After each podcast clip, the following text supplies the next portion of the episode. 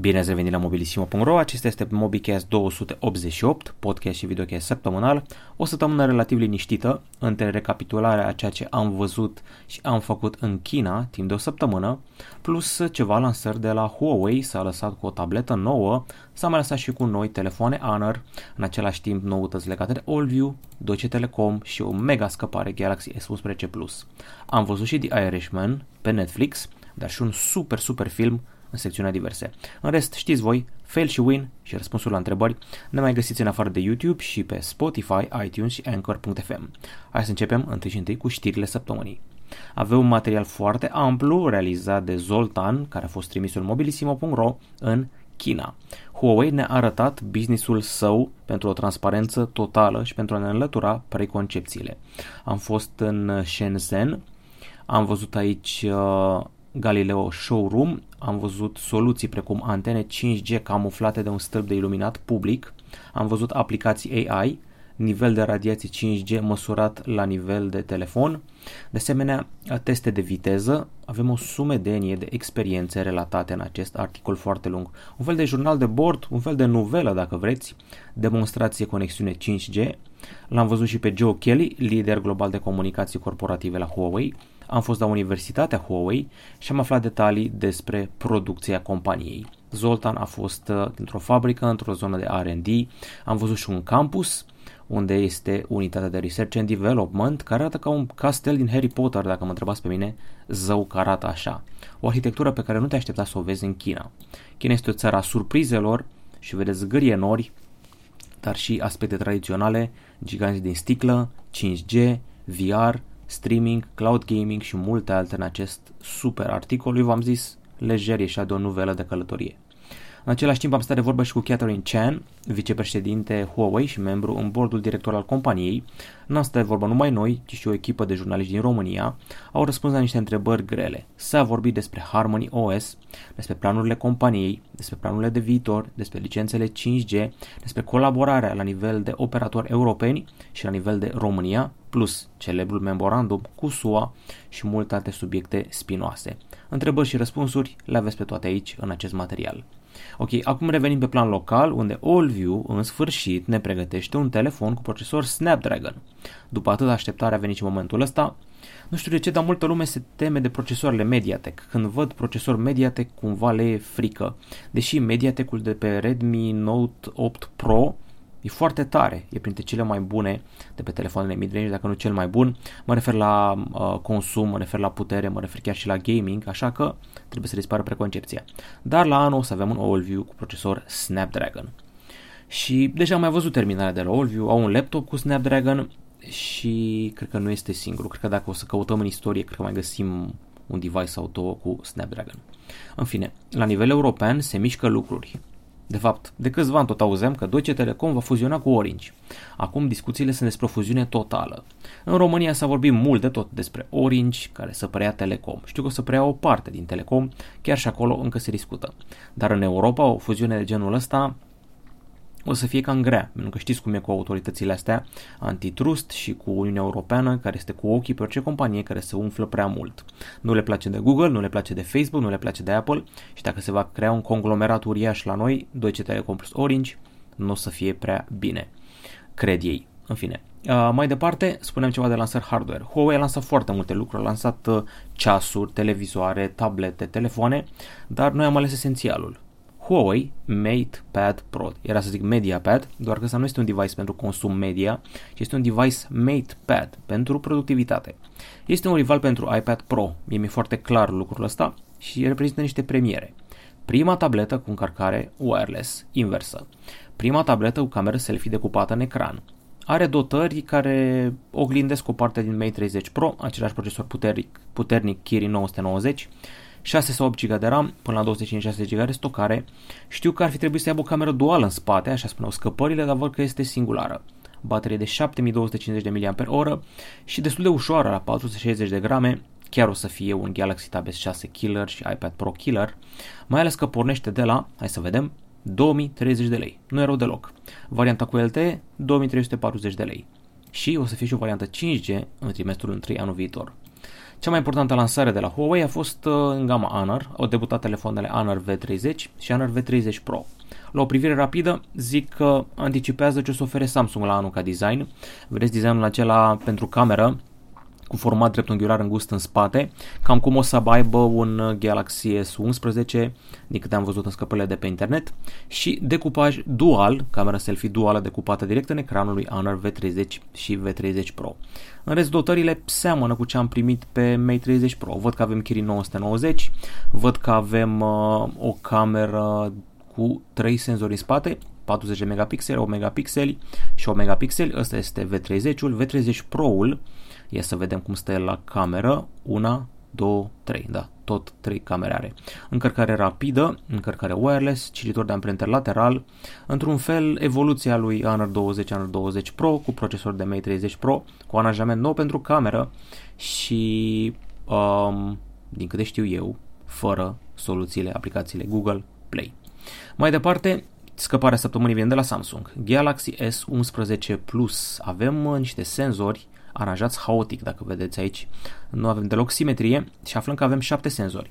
Avem camera principală de 108 megapixeli, avem o cameră ultra-wide, avem o cameră telefoto cu zoom optic 5x, avem doi senzori special pentru laser, cât avem până acum? 5. Uh, probabil și unul time of flight și am înțeles că am avea și unul special bright night pentru captură nocturnă mai reușită foarte, foarte mulți senzori. Treaba asta nu a ieșit prea bine la Nokia 9 PureView, dar a ieșit binișor la acel Xiaomi um, Mi Note 10 Pro, care deja e foarte apreciat. Gata cu știrile săptămânii, trecem la fail și win. Aș începe cu un fail aici. Citeam materialul ăsta despre cele mai bune camere de smartphone în 2019 pe DxOMark. Și am văzut că a apărut aici uh, Xiaomi Mi CC9 Pro Premium Edition.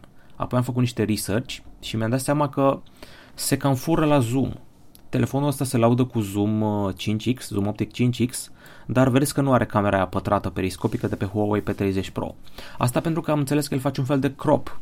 Are de fapt zoom optic 3,7 sau 3,8x și dă niște crop, deci fură un pic, nu este zoom optic 5x.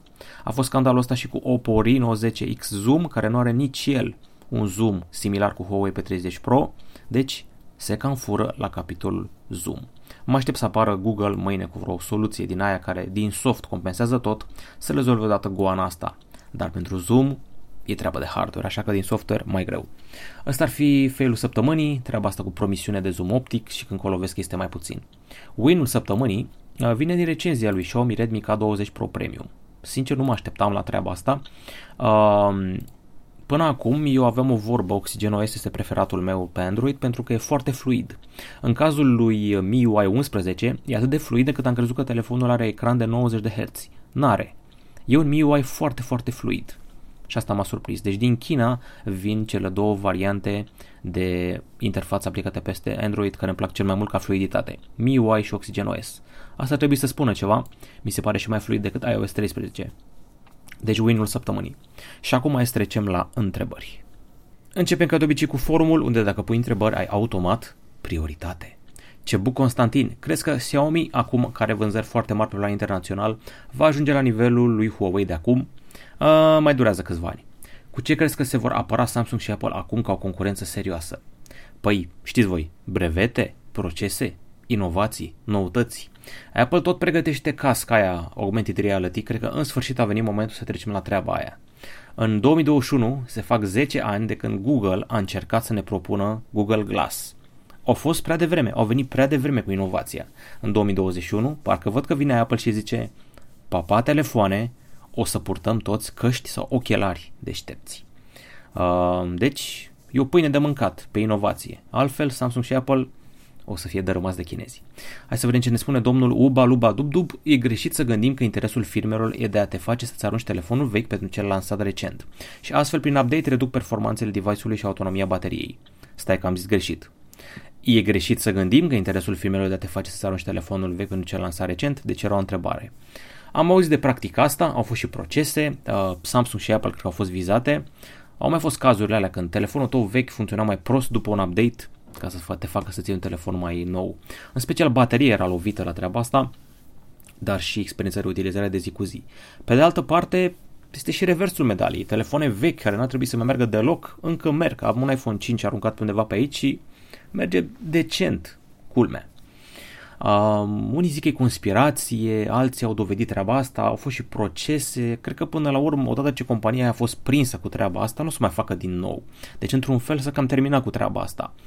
Că se întâmplă sau nu, e greu de zis. Ar fi stupid să o mai facă din nou după proces și după reputația proastă, dar uh, cred că deja după 2-3 ani de vechimea unui telefon încep să simți rodajul serios.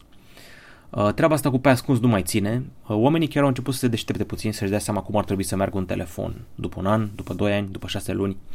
Și cred că mulți oameni fac ca mine. Eu sunt foarte paranoic, eu niciodată nu fac update-ul imediat cum apare. Sunt unii care sunt maniaci. Cum s-a lansat jumătate de sfert de beta, de alfa, de update. A, gata, mi-am pus softul cel mai nou. Vreau să am cel mai nou soft, vreau, vreau, vreau să-l am. Uh, vreau să fiu protejat de virus. Să fim serioși. Eu aștept să treacă o săptămână, mă uit pe forumuri, mă uit la feedback și eventual îmi iau update-ul de la update. Că am văzut oameni care s-au fript cu Nvidia Shield, cu Microsoft Surface, cu iPhone-uri, așa că no thanks. T3O. Am observat că se mai schimbă și telefoanele acestea. Ecrane peste tot, a dispărut mufa jack, dispare supărătorul noci, cardul de memorie tind să nu mai fie, design minimalist, înlocuirea butonelor fizice cu margini touch, sticlă peste tot.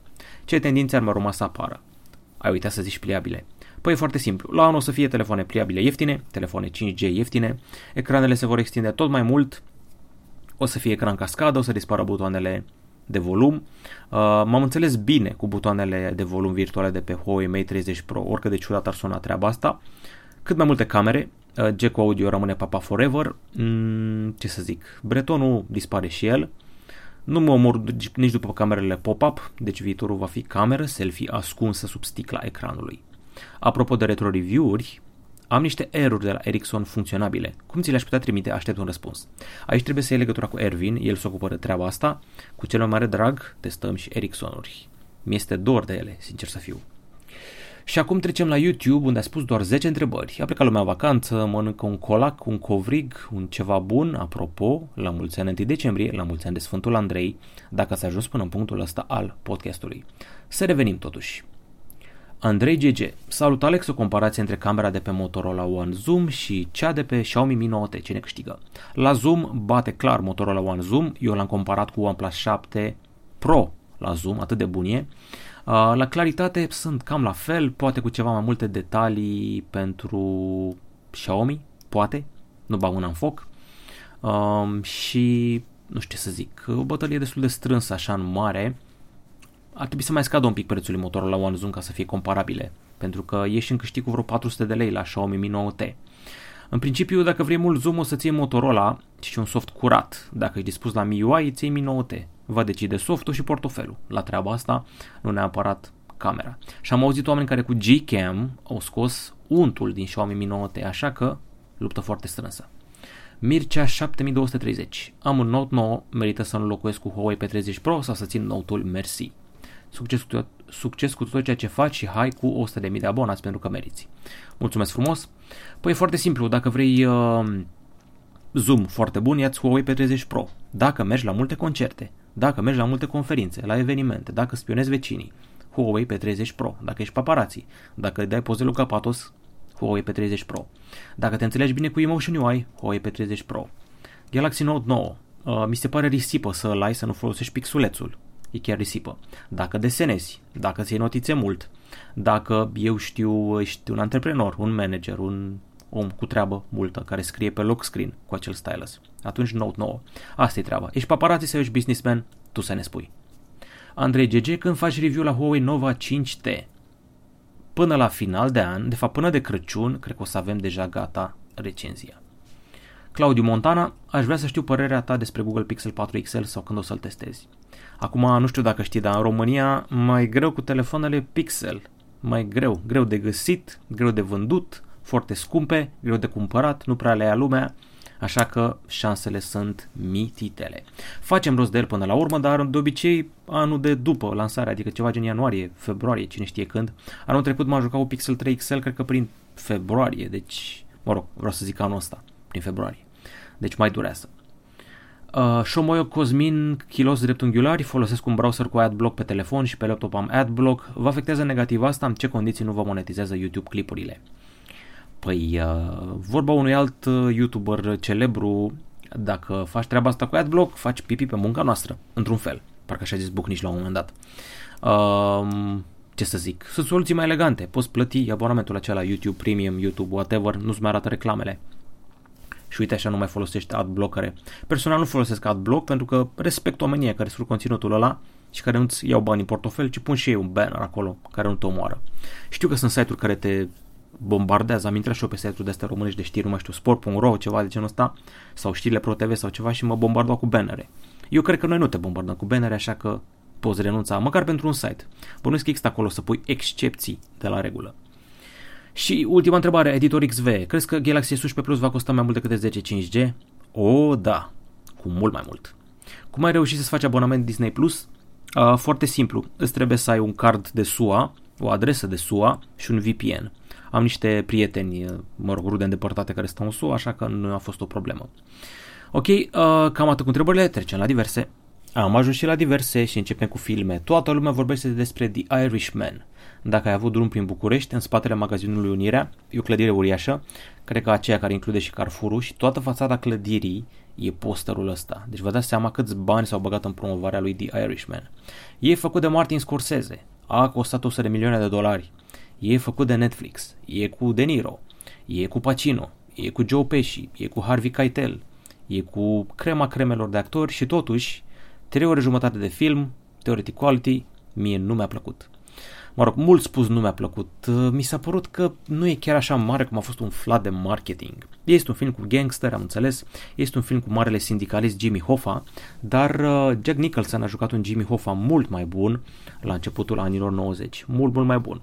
Um, apoi, treaba aia cu CGI-ul. I-a întinerit foarte mult cu o tehnologie specială, în special De Niro e prezentat în al doilea război mondial când avea 20 ceva 30 de ani și ce să vă zic eu, degeaba întinerești cu tehnologie dacă se mișcă ca niște moși.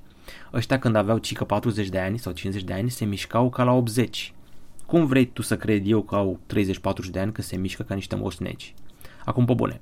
Uh, nu prea a avut muzică, Scorsese băga mereu niște muzică de aia șmecher, așa niște jazz, niște tarantela, niște ceva italienesc, film cu mafios, dar acum nu prea a avut muzică. L-au tărăgănat și lungit foarte mult, au tot alternat între perioade, au fost greșeli de continuitate. La un moment dat Pacino bătrân arăta mai tânăr decât Pacino tânăr, ceea ce n-am înțeles deloc. Uh, spre final s-a fâsit tot, a devenit totul plat și lent și n-am înțeles care mai era rostul continuării poveștii. Am fost puțin, a fost puțin înduioșător să-i văd la final pe Joe Pesci și pe uh, De Niro, că sunt foarte bătrâni acolo de fac pe ei și vreau să mănânce budincă unul altuia. Uh, deci cam asta ne așteaptă pe toți. E trist să vezi bătrânețea, moartea, chestiile astea, am înțeles, dar... Uh, da, sunt și replici din alea tari, de wise guys, dar lipsește, nu știu, sângele la rece, crimele, adică în Goodfellas erau niște faze groaznice. Uh, și nu știu, Pesci a fost genial pe vremuri. Acum Pesci e caricatura lui Joe Pesci de pe vremuri, nu, chiar nu prea am plăcut The Irishman. Nu că ar fi un film prost. La ce filme cu mafios sunt în ziua de azi, e super film. Pacino a fost impecabil, oricât l-aș critica eu pentru cum arată și cum l-a jucat pe Hoffa, el a fost ca de obicei foarte bun.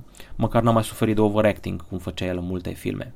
De Niro a fost, nu știu, mai enervat că i-au pus lentile de contact albastre și a petrecut De Niro tot filmul lăcrimând.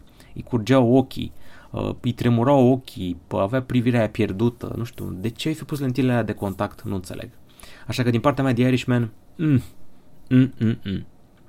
Pe de altă parte, filmul anului 2019 pentru mine este Parasite, un film corean, un film fantastic. A luat Palm d'Or la Cannes, a primit standing ovation la Cannes 10 minute și este de la Bong Joon-ho, care a făcut Snowpiercer, care știu că este un film prost, dar mă rog, Okia, cu creatura aia care a vrut să o taie, să o mănânce, film pentru Netflix și a mai făcut și The Host, un film horror corean foarte bun. Parasite e la modul următor, uh, combinație de dramă, comedie, horror și thriller. Avea o familie de miliardari, extrem de bogată, și o familie de muritori de foame care stau în sub sol de bloc. Muritorii de foame sunt mama, tata și doi copii. Ăștia, mama, tata și doi copii, sunt disperați că e criză de joburi în Corea de Sud, toată lumea vrea să ai diplome, diplome la facultăți. Ăștia n-au diplome. Așa că se bagă pe o combinație. Parazitează o familie de miliardari. Întâi se duce uh, băiatul care devine meditator. La unul din copiii miliardarilor. Apoi vine fata, care devine uh, terapeut prin artă la un copil cu probleme la familia de miliardari. Apoi vine mama familiei ca menajeră. Apoi vine tatăl familiei ca șofer. Reușește să-i concedieze pe toți foștii angajați prin combinații ca să ajungă ei să paraziteze familia asta, dar când încep să aibă concurență, lucrurile devin thriller spre horror și tensiunea ajunge la cote maxime. Filmul e foarte lent, foarte, foarte, foarte lent până în minutul 35 când îți dai seama cu ce ai de-a face. Mi se pare foarte bun, e fantastic ca unghiuri de filmare, ca muzică, jocatorii sunt foarte bun, tensiune palpabilă, Parasite trebuie văzut. Cred că l mai găsiți în cinema, deși mai greu de găsit că a fost gen ediție limitată sau ceva de genul ăsta, doar în câteva cinematografe din România. Am jucat și eu noul mod zombie, au băgat mod zombie în Call of Duty Mobile, în sfârșit. Uh, e mai static decât credeam, în ideea că trebuie să bați în cuie niște geamuri ca să nu vină zombie peste tine. Și la final, când s-au terminat valurile inamice, trebuie să te bați cu Mega Scorpion, Abomination spune, are corp de scorpion și un cap de naiba știe ce, uh, joci în patru oameni, o echipă de patru gameri care trag în scorpionul ăsta mare, primezi recompense. De câte știu sunt trei moduri, este cel normal, este cel uh, în care vin inamicii în valuri și mai este modul uh, în care vin inamicii endless, tot mai mult zombie. Mi-am amintit foarte mult de Resident Evil 4, de corul, acela care se întâmplă în Africa, parcă. În fine, are și ceva de... A, nu, Resident Evil 4 se întâmpla în uh, undeva pe la Rednex, într-o mlaștină, ceva. Resident Evil 5 era în Africa. În fine, o combinație de 4 cu 5. Ai coins cu care îți cumperi tot felul de armuri, muniție, arme, chestii de genul ăsta. Asta este zoomul zombie din Call of Duty Mobile. Apoi, uh, album nou, muzică, n-am mai vorbit de ceva vreme despre muzică, Lindemann, este formația solistului de la Rammstein, Lindemann, Till Lindemann, nu mi-a plăcut foarte mult albumul nou Rammstein, care se numește Rammstein, dar îmi place albumul lui Lindemann, care se numește F&M. Are vreo 11 piese plus uh, două bonusuri. Uh, este Till Lindemann alături de Peter Tatgren, un multi-instrumentalist foarte talentat. Și videoclipurile sunt foarte ciudate, ca de obicei, mai ciudate decât la Rammstein. Cele mai bune melodii, mm, Blut sună interesant, apoi uh, Stehauf, asta prima sună ok, pronunția mea nemțească e la pământ. Nebel e interesantă pentru că începe ca o baladă la chitară acustică, dar se transformă undeva spre final și Gumi e destul de activă așa și interesantă. Mi place albumul ăsta FNM, s-a lansat pe 22 noiembrie și îl găsiți pe serviciile de streaming, eu l-am ascultat pe Apple Music. Dacă vă place Rammstein, vă place și Lindemann. Cam asta a fost uh, MobiCast-ul 288. Am avut uh, lansări și noutăți Huawei, Deutsche Telecom, uh, Galaxy S11 și o grămadă de alte bunătăți și noutăți. Săptămâna viitoare, uh, 289 și o să avem deja niște review-uri gata și vă pregătim și multe alte lucruri, giveaway cu huse, unboxing-uri, review-uri și prezentări. Nu uitați că ne găsiți pe Anchor.fm, Spotify, iTunes și YouTube. Și la mulți ani de 1 decembrie de ziua României, la mulți ani și de Sfântul Andrei și la mulți ani și de toate sărbătorile de iarnă. La revedere!